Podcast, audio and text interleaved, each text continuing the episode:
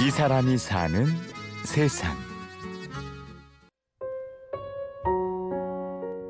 어떻게 살아야 행복할 수 있을까? 사람들이 고민하는 문제인데요.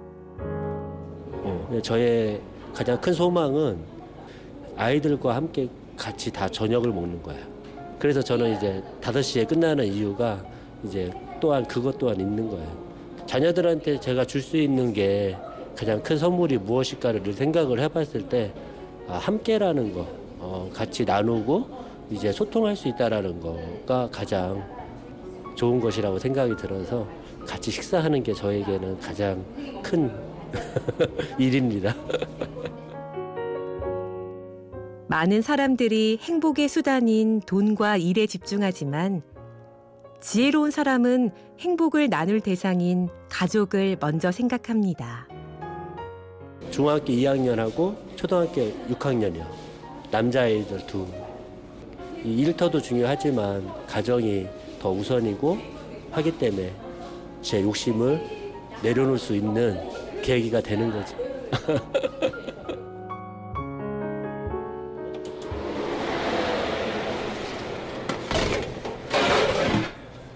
지금 이제 식빵을 빼고 있는 거거든요. 이제 저희들이 이제 다 오븐에서 고소한 냄새가 진동하는 파주 책마을의 아담한 빵집. 이덕인 씨가 빵을 굽는 중인데요. 이 집은 남다른 데가 있습니다. 저희는 이제 당일 생산, 당일 판매가 당일 생산된 제품을 당일에만 이제 판매를 하는 방식을 택하고 있거든요. 저희 영업 시간도 5시까지 하다 보니까 빵을 하루에 두 번, 세 번 굽는 게 아니라 그날 한 번 나온 빵을 그냥 뭐 예를 들어서 뭐 고객의 주문이나 그런 게 있을 때는 추가적으로 하지만 그렇지 않을 때는 정해진 양을 정해진 만큼만 저희가 생산하다 보니까 어느 날은 빵이 좀 남을 때도 있고 어느 날은 또 일찍 떨어질 때도 있고 그래서 그냥 정해진 양으로 이렇게 생산하고 있습니다. 하나라도 더 팔고 조금이라도 더 벌어야 하는 시대에 유별난 발상인데요. 이덕인 씨의 고집스러운 생각 때문입니다.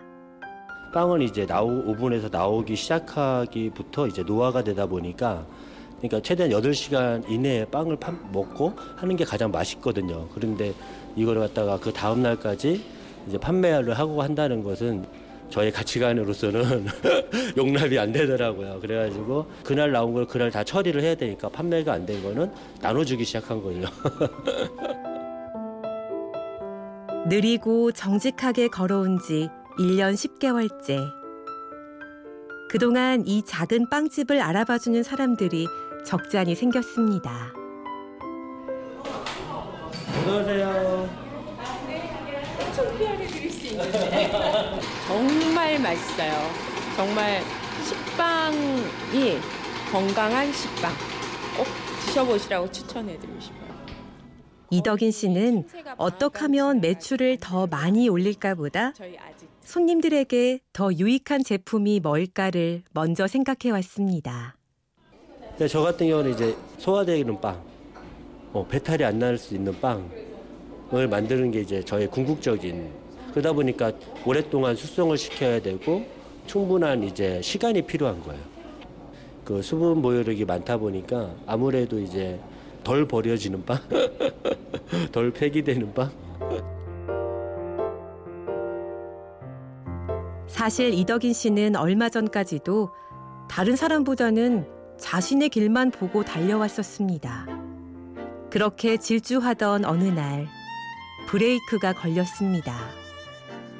일본도 갈 때가 둘째가 돌일 때 갔, 갔다가 제가 왔거든요. 그러니까 그만큼 어, 제가 하고자 하는 건가 앞섰던 거죠.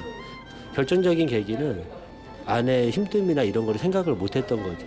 근데 이제 어느 날 한 달이 지나고 나서 전화가 온 거예요. 뭐 자살하고 싶은 마음까지 들었었다고. 그래서 그러면서 이제 저의 어떤 그동안에 살았던 삶을 되돌아보는 계기가 된 거죠. 모든 게 가족을 위해서라 했지만 오히려 가족을 병들게 한다는 걸 깨달았습니다. 늘 자기가 중심이었던 삶의 방향을 가족 중심으로 바꾸어 나갔습니다.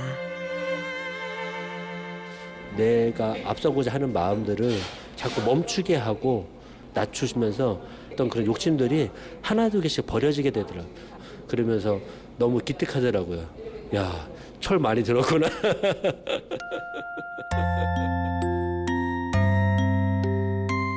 철이 들면서 꿈도 바뀌었는데요.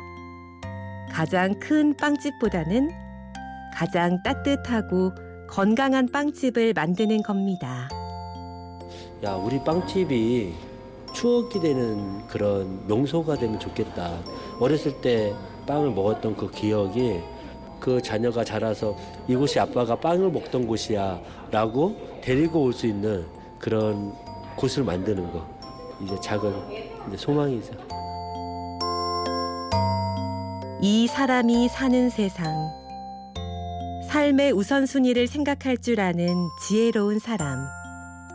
행복을 굽는 빵집 주인 이덕인 씨를 만났습니다. 취재 구성 신소영, 내레이션 임현주였습니다.